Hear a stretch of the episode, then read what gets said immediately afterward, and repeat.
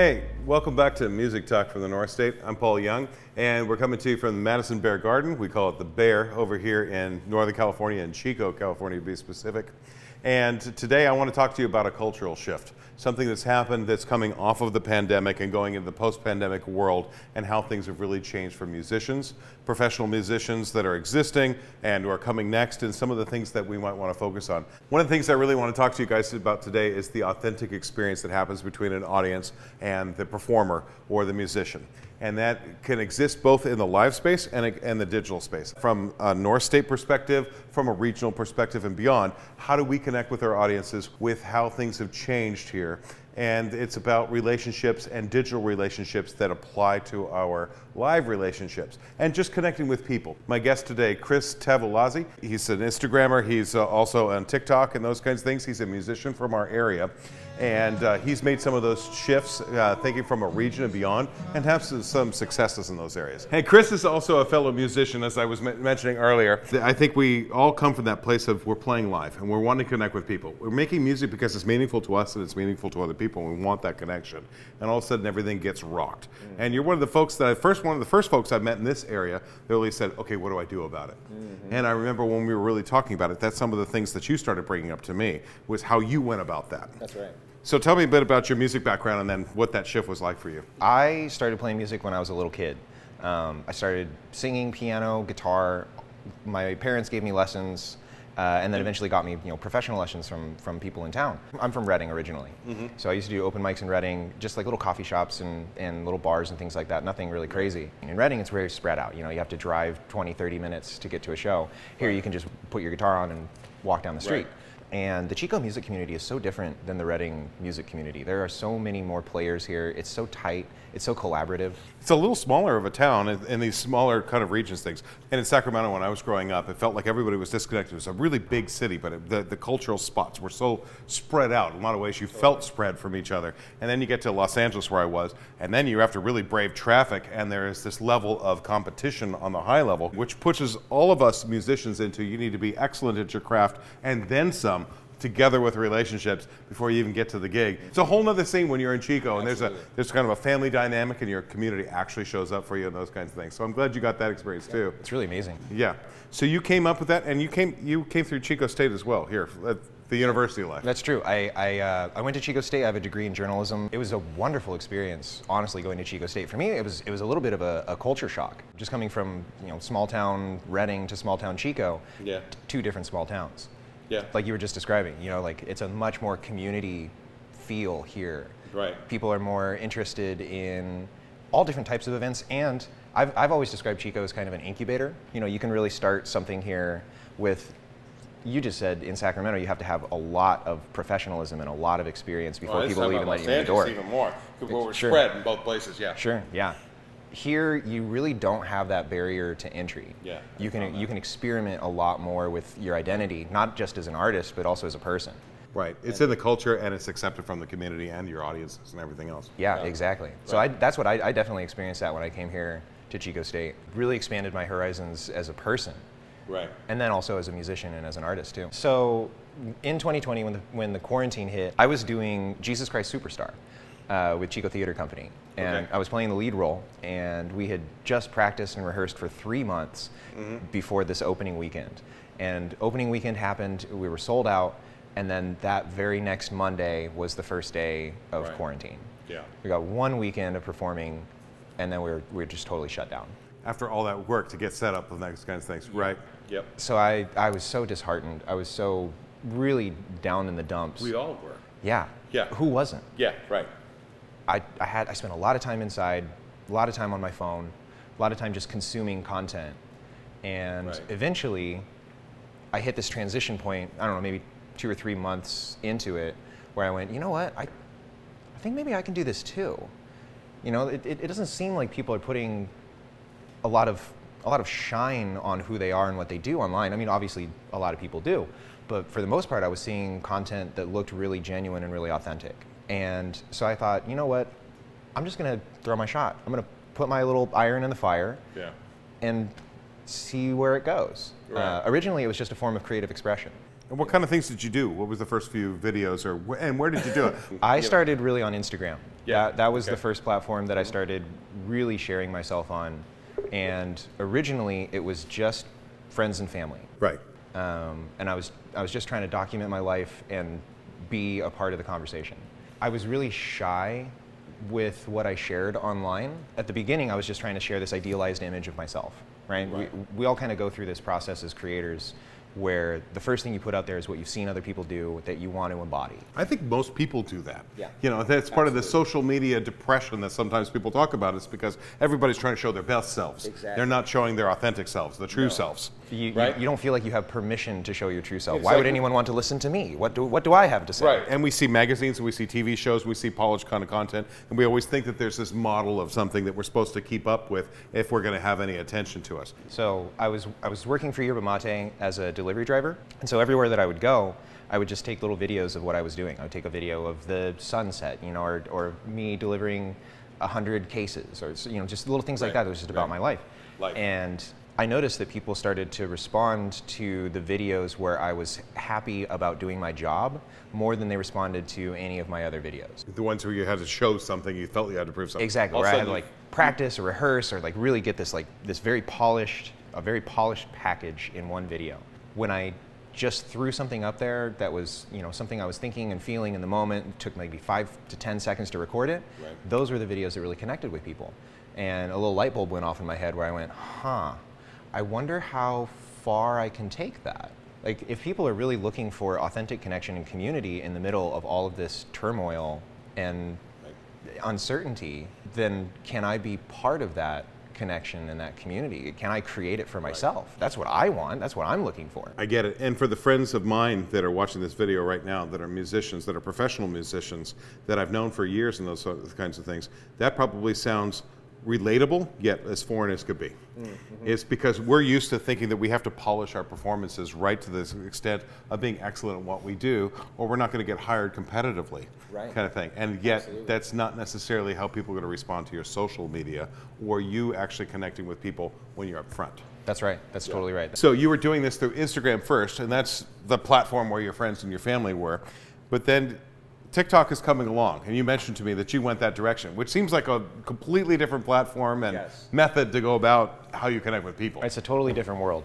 I started to research Instagram growth strategies because a friend of mine made an Instagram account for just enamel pins, just lapel pins. pins? Yeah, just little lapel pins, right? Okay. He grew it to about 70,000 followers in about a year and a half. For pe- over pens. Yeah, just like little little shiny little Yeah. lapel pins. Okay. And it became his full-time job. He was paying somebody a dollar a package to ship these pins that he was selling. Yeah. And he was paying this guy about hundred dollars a day. And each of the pins was selling for at least eight dollars. So that just showed me that there's This- so much potential that I was completely unaware of. When you connect with people. Right, exactly. Because otherwise, $8 for a pen, and what are we doing? Why would I buy that? I don't right, care. Yeah, right. but he built this community around it. He built this culture around his particular. Uh, his his pins were really associated with a movement. They were associated with more of the anarchist cause, Okay. and because of that, people were supporting him and what he was doing. Right. There was a relationship was there where the pen was the payoff in a lot of ways, or the testament. Like the merch that you would buy at a show after Yeah. you see a really great performer. Right.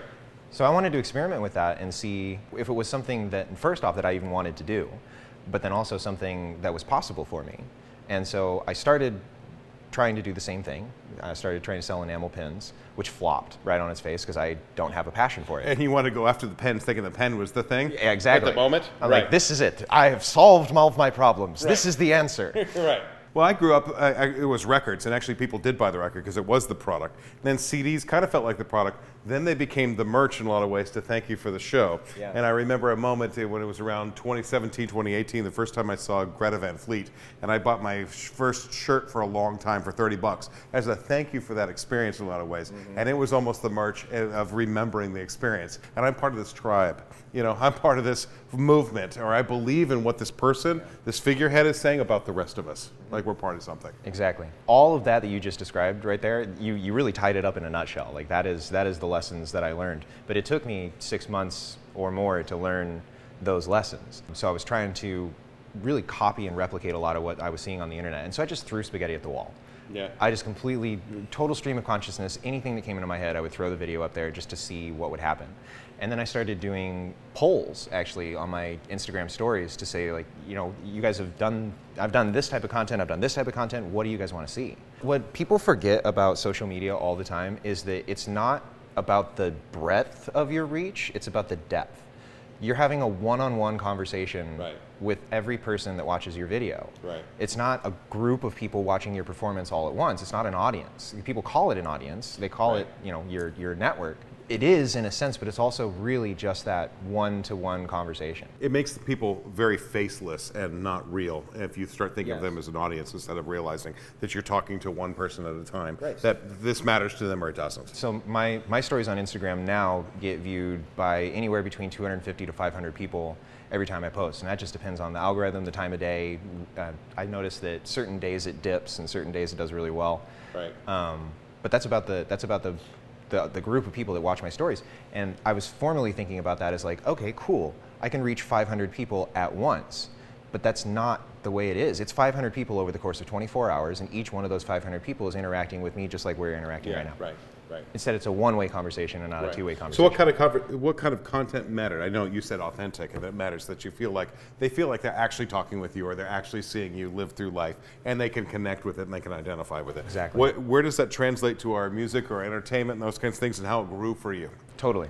So I started just performing my own songs on Instagram um, as more than anything a way to build confidence. Right, yeah. I started just sharing little things that I was working on, and I would I would write the song, then immediately go to shoot a video as soon as the song was produced close enough Yeah. to being able to be consumed. I would I would create something in a day with the intention of making a video about it. So I would take like a three hour block and go, I'm gonna write a song and I'm gonna post a video of this song today. I love that. Actually, as, a, as someone who teaches songwriting over at Chico State and talking about content and stuff, I love that you go, I'm going to do this, I'm going to put this deadline, on, I'm going to make this content, and I'm going to put that out. Yeah, that, that was really the, the, the thing that taught me the most was the putting those videos out there in a, in a consistent way allowed me to kind of detach from the outcome of how those videos did. What I notice a lot of people do is they'll make one video or two videos and they'll go, eh, well, it didn't really do very well, so I'm going to stop doing that. What I learned is that you have to be consistent with it. It's just like real life, where if you keep showing up to gigs and you keep doing it, you'll get better and you'll grow more of an audience. You'll, you'll get more people that, that connect with what you do. And relationships. If you only show up to my gig one or two times, whether you're in the audience or you want to go hang with me and jam and those kinds of things, exactly. you show up one or two times, you can get out of my consciousness. Exactly. Yeah. Exactly. So that that was what I learned through this progression. But the progression on Instagram really kind of slowed down as TikTok ramped up. So I noticed that the videos that I was posting on Instagram were for the most part getting seen by the same people, which is great. That's awesome. Yeah. But I felt like I was not really giving them anything new or interesting or novel. Mm-hmm. I was just kind of doing more of the same thing for me and for them too Right. it was really fun uh, to, to experiment and to expand as an artist. And then eventually I got my profile to a spot where I was satisfied with how it looked to someone that had never seen me before. And that was where I really realized that Instagram, as we use it now, is a public persona. It is your public profile that shows people who you are and what you do. That's how people use it. They're like, who is this person? I'm going to check out their Instagram. Right. Uh, it's like an online resume of your content, of, of you as a person. So when I realized that Instagram wasn't really going to work as a discovery app or as a discovery engine for me and for, for my artistry, I moved away from that and started getting more involved in TikTok. TikTok is a much more short form kind of a thing. So Yes. You probably are still borrowing some of that earlier part of things where you're going, I'm just going to have some stream of consciousness, but there's got to be a set of stream of releases that you're making at that point. That's right. Reckless abandon style to some extent for some of it, yeah. but still believing that if they, you know, people will like me or they won't. You know, right? Exactly. I learned how to use Instagram for promotional purposes, for, for nurturing the group of people that have already connected with me that are close. Right. right. But then for discovery purposes, for, for just figuring out who I am as a person, Instagram really wasn't working the way that I wanted it to. Yeah, there's a certain part of teasing the algorithm, but it also is like it's a echo chamber in a lot of ways. 100%. Yeah, and each one of these platforms can be in their own way an echo chamber. They're trying to profile us to figure out where we fit in a slot. You know, But the Instagram and Facebook algorithms are really set up more for creating echo chambers because they have created this this system that shows you more of what you've already liked or interacted with in the past. Right. Whereas TikTok is more of a predictive system. They say, oh, you've liked this stuff over here, you'll probably like this. Right. And so it pushes out more new content, more new people, more stuff that you haven't seen before. Right. And I think that a lot of times my students also don't necessarily get this. Uh, Those that are watching this and thinking about which platform do I need, they're comfortable with Instagram, they know Instagram, but they might presume that it's going to do something it's not. It's ever since Facebook and the early parts of it, what that was was a social network of your friends. Yeah. It wasn't necessarily to introduce you to the masses. Right, exactly. And especially if you're trying to think that you're going to use it as if you're trying to do TV ads and those kinds of things. TikTok does give us a bit of more of a discovery direction, as long as you really are compelling in a bite-sized way, too. Yes, that's right. So when I make videos, there is something that I have learned uh, really works very well on social media, on TikTok, on Instagram. The short form videos, the really successful ones seem to follow a particular formula, and I kind of replicated that in my own. You start with a hook, whatever it is that you're talking about in the video, you start with the hook. You immediately deliver on that hook, then you expand on whatever it was that you were just talking about, and the very last thing you want to do is do a call to action. Okay. So you start with the hook, whatever that is, let's say it's about a mug. Like, this is the best mug in the entire world. You follow it up by saying, these are the reasons why it is the best mug in the entire world. Right. Also, it's made of these things, and it comes from this place, and here's the history. And Yeah. then the very last thing you would say is, now go buy this mug. Yeah, right, right. If I'm selling the mug. Exactly. So I was doing none of those things when I first started on TikTok. Right. None of it at all. I was just posting videos of my cat, uh, of my car, new things that I was traveled, that kind of stuff. Right. Um, because I didn't really understand how people use TikTok. I thought people use TikTok the same way they use Instagram.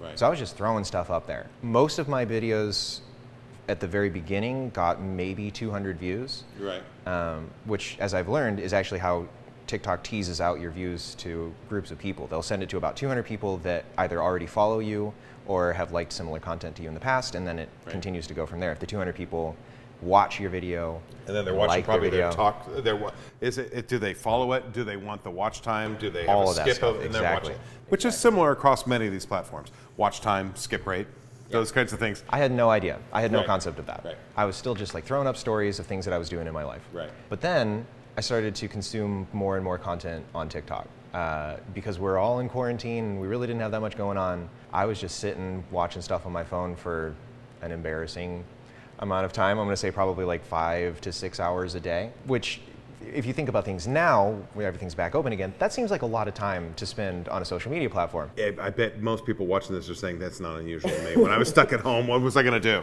My hands were cramping from how long I was holding my phone. In a lot of ways, that's that need that we needed for uh, relationships that was just playing itself out. Yeah, And so we couldn't do that live, where we've really fulfilled, f- fulfilled by talking to a person or being in a place and all those kinds of things. So we start looking for answers and people and connections and those kinds of things through the digital space.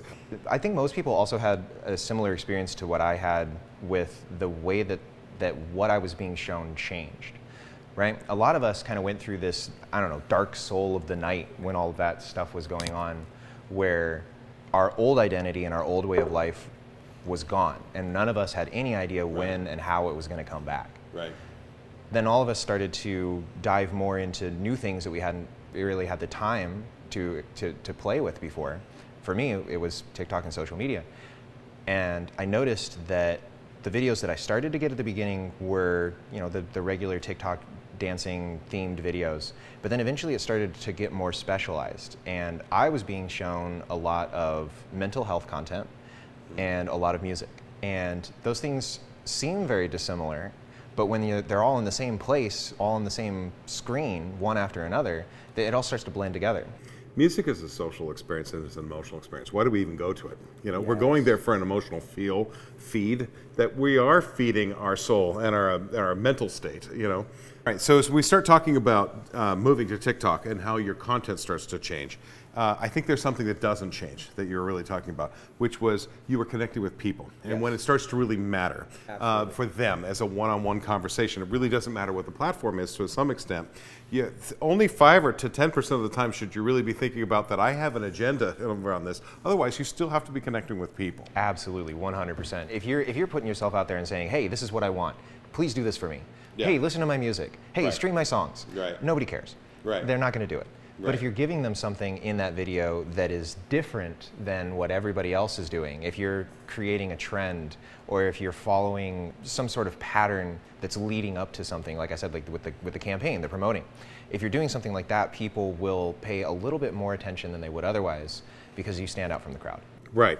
And you were talking about things for the, that are coming from music and mental health were getting fed to you. Yes. And I have to imagine that starts to affect you and going like, they're feeding me this. And that means that right. that's actually where my audience and what my content and what yeah, I might connect with other people is about. Right. So the, like the stuff that I was making, TikTok takes all of that into account. You know, what you're creating, uh, also what you're consuming, and it packages all that together into your unique algorithm. Yeah. So I had a lot of free time on my hands. Okay. And I filled that free time by consuming different videos on TikTok, but also creating uh, as, as much as possible. I kind of reverse engineered what I wanted to do based on a lifestyle perspective. Like, what do I actually have access to on a day to day basis? What do I feel like I can share with people that is valuable for them? But then also, what do I want to do that's fun for me? Making something that was really produced, that took a lot of time and effort, like a skit or a song, seemed like it would be really fun, but also seemed like it wasn't going to be sustainable. I tried a few of those videos, they didn't really go well. As I continued to make more videos, I noticed that more and more influencers, more and more professionals came in to my, my page talking about what they do and how they do it. Right. And I learned some principles that really changed what I was doing permanently. Like it really influenced what I do now. Like that four part thing, I learned that from an influencer. But then I also learned a, a kind of like more of how the algorithm itself ranks your content.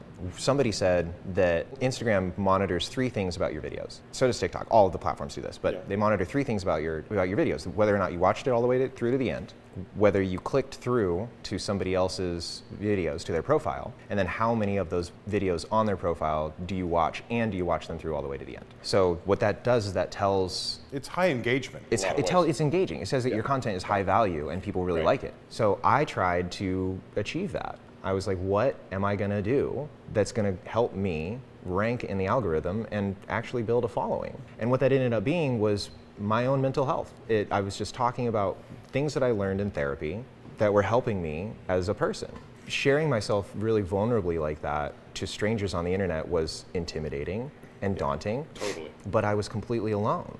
I didn't have really group of people that I could share those things with because we're all in quarantine. When I meet a lot of musicians, a lot of times there's a disconnect between their own mental health, which will be, I'm insecure, I'm not there yet, I want to know more, I, I know I should be better, I know there's a high competition out there. I also really love music, I'm really passionate about this, and I don't want to go to work for a job that's going to pay me to bag that thing or put that thing in a box or have to go over there and, and I feel like I'm inauthentic or I'm just deadened inside. Yet the two, they don't recognize that the two can heal the way that it sounds like you've come to a full circle part of recognizing that they do come together, actually do feed something that matters to an audience. That later becomes whether or not people will continue to watch you. And right. the 100%. click rate and the things that you're talking about, then when we start talking about algorithms, they're not, it's not different disciplines in a lot of ways. No, it's, it's not. It's just like you said at the beginning. Who do you connect with when you're watching a performance? Do you connect with the person who is really trying to be something? Or do you connect with the person who is something authentically? whatever that is, whatever they are. There can be a few, but I think most people don't connect with I'm going to put on all the makeup or I'm going to do that dance move or you know that kind of thing, or they don't right. recognize they're you the ones that are going. to... Yeah, you can see the haircut, you can see the, the moves, you can see the, and there's only so many that should pull that off, and it's sensationalism in a lot of ways. And yeah. it's not where we start for most of us. There, there's a huge cultural shift that has happened in the last four years, and it really, for, in my experience, it is the last four four years. It's been very quick. But it's as Gen Z has come up and started to join the workforce, be a part of the conversation, they are setting the tone, just like all young people do, for music and culture. Right. Young people consume music, and the music industry is trying to gain we're always chasing. those eyes. It's always, always chasing. chasing. If people think that we're manufacturing in the music business, no, we're not. We're chasing. Chasing, one hundred percent. Where do people? Where's the, where's their attention? What's their interest? You know. And the attention that they have, the, the the the community that they have is very much based in authenticity and genuineness, being who you really are. People want to see people put themselves out there on the internet in genuine and authentic ways. Right. So I, like I said, I started, I started really doing that and like really doing that. Like I am struggling with this thing. It is very hard. And what I noticed was that those videos not only got the most engagement, but also got the most comments, the most most community from it. People right. would would slide into my DMs and say, "Hey, I struggle with this too. Thank you so right. much for saying that. Right. That really helped me." Like I made one video that was talking about your your self-talk, you know, how how you communicate on a daily basis with yourself and saying what you're saying to yourself really matters. Would you say the same thing that you're saying to yourself to a 5-year-old version of you?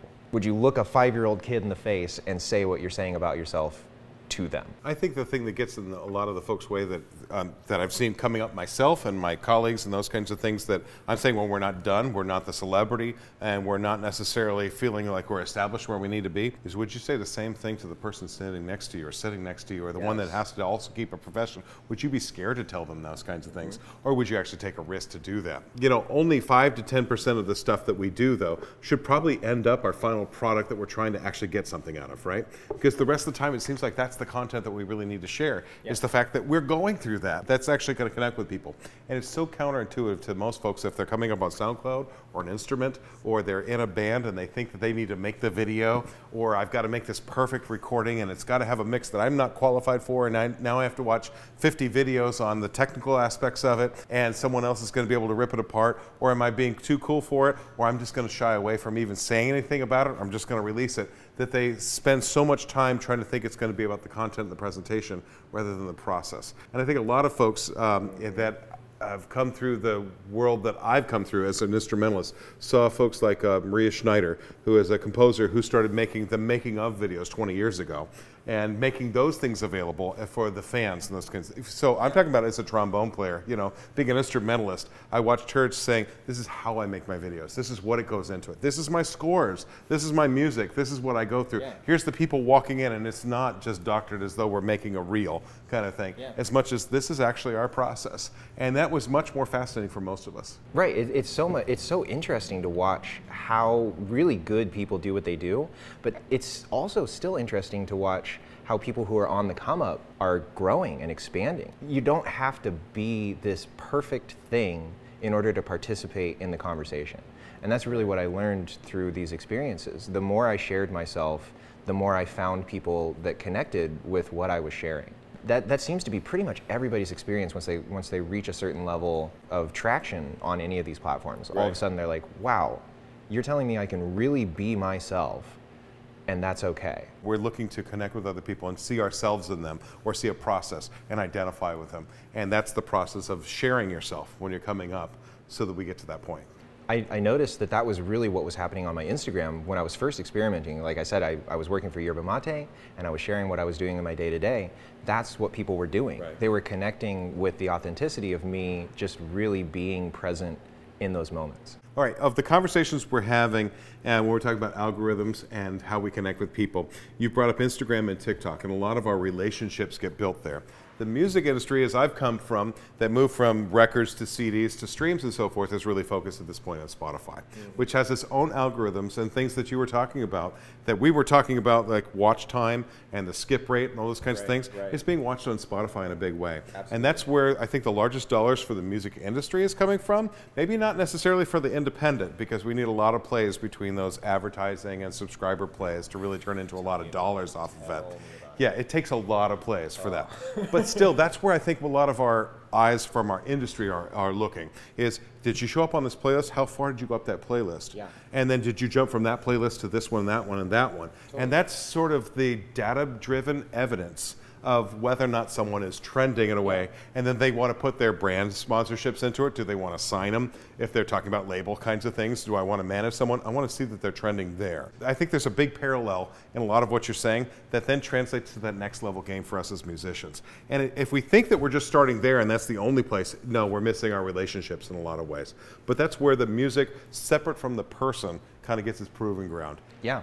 I mean, we as a, as a musician, I look at how many followers and, and streams people have on Spotify as a way to gauge somebody's level of success. Like that is, right. it just is what we do.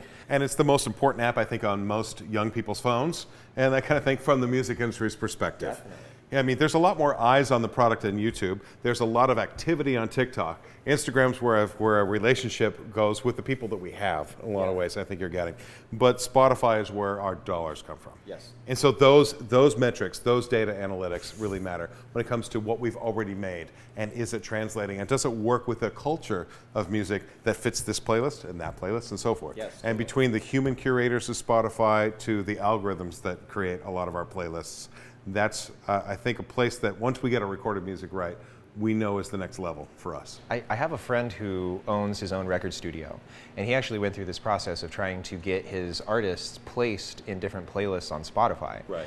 And what you're describing really uh, reflects his experience. He was he was talking to me about all these things that he was doing, like emailing, cold emailing all these different companies and saying, "Please put my people on your playlist," and Right. people rejecting, and no, they don't have enough listeners. We don't care. So he's like, Right. "Oh God, how do I get them more listeners? How do I get them more followers so that they'll even be considered?" Kids catch 22 feeling of it. in my experience, it comes from that community. It, Right. it comes from building that relationship with people. I've seen, like, uh, Tessa Violet is actually a really good example of that. And I, I don't expect anybody to know who she is, but she's big on TikTok because she creates different videos that people use either as sounds or as transitions or things that they can stitch. She just creates things that people can use to make more content. Right. She does that so that people will find her music. So she's Right. using the social side, the community side of these platforms as a way to be discovered without having that ask. So when I said the Right. you know that four-part method Right. that I use, the hook, the delivery, the expansion, and then the call to action, she does that. Her hook is this video is going to be really entertaining Right. right off the bat. Here you go. Her expansion or on that is is here is just how entertaining it's going to be. Here's how you can use it, and then at the end, her call to action is go to this sound and check out my music Right. she does a lot of that without even asking, without even saying, Right. Do this. People just kind of know, you know, they've used the platform, they've interacted with their videos, they kind of know what the gig is. But she grew from, I don't, I don't know how much she was when she started, but now she's, she's very successful on the platform. There are a lot of people that know who she is because she used the social side of these platforms Right. to build that network. And it is hard to do the call to action, the part that you put of the four part process. And there are some kinds of widgets that you can add to those kinds of things, but it's not really the place necessarily for the call to action part of it. It's the proof in a lot of ways, or it's the music that's our experience as a music kind of a thing. But it still comes back to those relationships and Yeah, whether you're I- building them before you could ever go, I've got a ticket, I've got a show, I've got a shirt, I've got a thing that I want from you so that I can continue to make my living, rather than looking at, no, it was the product and then I just watch and hope everybody gets it. You know, kind of thing. Well, it's, it's the same as real life. You know, if, if you're let's let's say you're you're trying to sell fish on the street, right? You got you got really great fish, and you're trying to sell it. On the street. How many people are going to buy your fish just because they I'm don't? not gonna buy one I'm not going to buy one of those things at all. I'm not. I'm not buying anything that this guy has. But there are some people who will. There's a percentage. There's a click-through rate. The Right. CTR. That's a that's an industry term. CTR. Yeah. And that's how many people actually click through whatever it is that you're selling and go and look at it Right.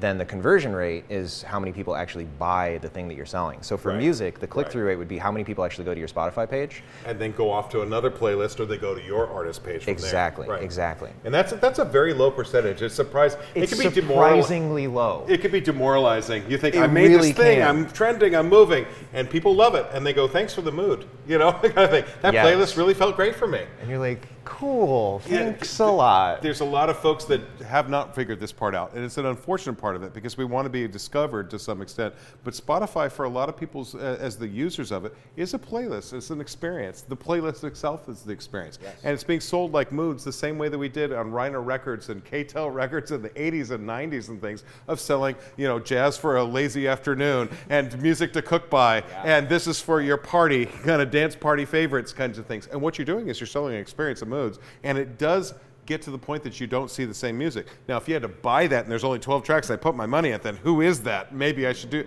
This almost seems to be more of a relationship when there's only 12 tracks and I had to put my money down. Now we don't have to do that. We're buying the mood, and especially if you start getting into soundscapes or you've got you know electronic music or you're not a hero, you're not a sound and a voice in an individual way. You get lost really quick. Where that click-through rate is really hard to get. Yeah, in my experience, it's it's pretty much less than 10%. If you if you are getting a 10% click through rate, you are doing something insanely well. Yeah. If Big companies, big companies putting millions and millions of dollars of research and time and effort into this thing are getting 2 to 4%. Yeah, I was going to say if you get one to two percent follow through rates on these things, that's what we did in the direct mail business, even that kind of thing, or the spam business. If you get a one to two percent conversion rate, you're probably doing well in business, and it Yeah. pisses off the other 98 to 99. Yes, you know, absolutely. especially if you're selling too hard and you have don't really have a relationship. Capital. Yeah, you're throwing stinky fish in people's face and they don't want it. Yeah, right. Keep that guy off my street. But Two percent of people that are walking by do want the stinky fish. Not that your not that your music is stinky fish, but that's that's just kind of the way that it works. So I actually want to name my next band Stinky Fish now. that's a pretty good name. that's a pretty good name. What I learned was that you if you feed the algorithm, the algorithm will feed you. And what I mean by that is if you are producing content consistently, the algorithms on these platforms, Spotify included, will learn who you are and also mark you as a source. You're a content creator. Right. These platforms need content creators. They cannot exist without them. Right. Right. So if Well you're consistently producing things, that's why you see Right. these SoundCloud rappers that you know they pr- they make a song every week, or sometimes maybe even every day. Some of these people are just producing stuff that is kind of crap, but they have hundreds of songs on their Spotify profile. That's why they're just trying to rank with the algorithm. The- the- you- if you throw enough things up there, the chances of you going viral get significantly higher. A lot of artists that I talk to in this town, they they really want to put something. They want to put a lot of energy and a lot of effort into making something that they feel is perfect. I don't think it's just about this town. I think it's the folks that are coming up in any direction in every uh, region that are not there with a profession really want to make sure that they've made something perfect and great, and they're not willing to risk or fill the gap in between with the relationship and the conversation that they really should be having about who they are and what they're doing. I agree with That is connection points, and it's a mistake that happens again and again. I don't think there's anything necessarily wrong with taking your time to put yourself out there, because a lot of people say, "Well, I'm just not ready." Cool, you're not a ready. That's great. I'm going to take so much time with my content that I make one piece. exactly. or two. I've gotten three things out in six months if I'm lucky. Okay, well that that algorithm, that company, and so forth is not seeing you as a priority if that's the case. That's correct. You're not feeding as a content machine. I, you know, as musicians, a lot of us don't really like this word that we're making content. What we think we're doing is making art. We want to connect with people making something that's great. This word content can piss a lot of us off, but let's just reframe the culture and the perspective of what content is about. If you see that YouTube and TikTok and Instagram, and as far as that goes, Netflix and HBO, you know, Go and those kinds of things. If you're a Paramount Plus user and Disney Plus, what do they need to keep their subscribers up? If it was a visual kind of a thing, they need constant content because there's a voracious appetite for the kind of content that people want. If they have a voracious appetite for it, and there's so much that's available, if you start at SoundCloud and TikTok and YouTube, how much we could feed the need. If you're not feeding the content of what that needs, they're not paying attention to you in the same way, which affects the ability for your music to be heard. Totally, I completely agree with that.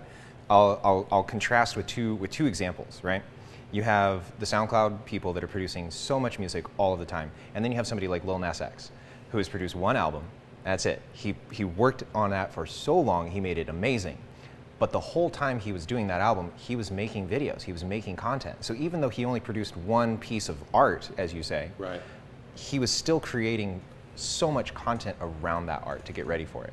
Right. So there, there's those two different approaches. That for for those the, the SoundCloud people, their music is their content. They don't produce videos around their lifestyle around producing this That's stuff. That's actually a buzzword in our business. The music is your content. The music is your content. Right.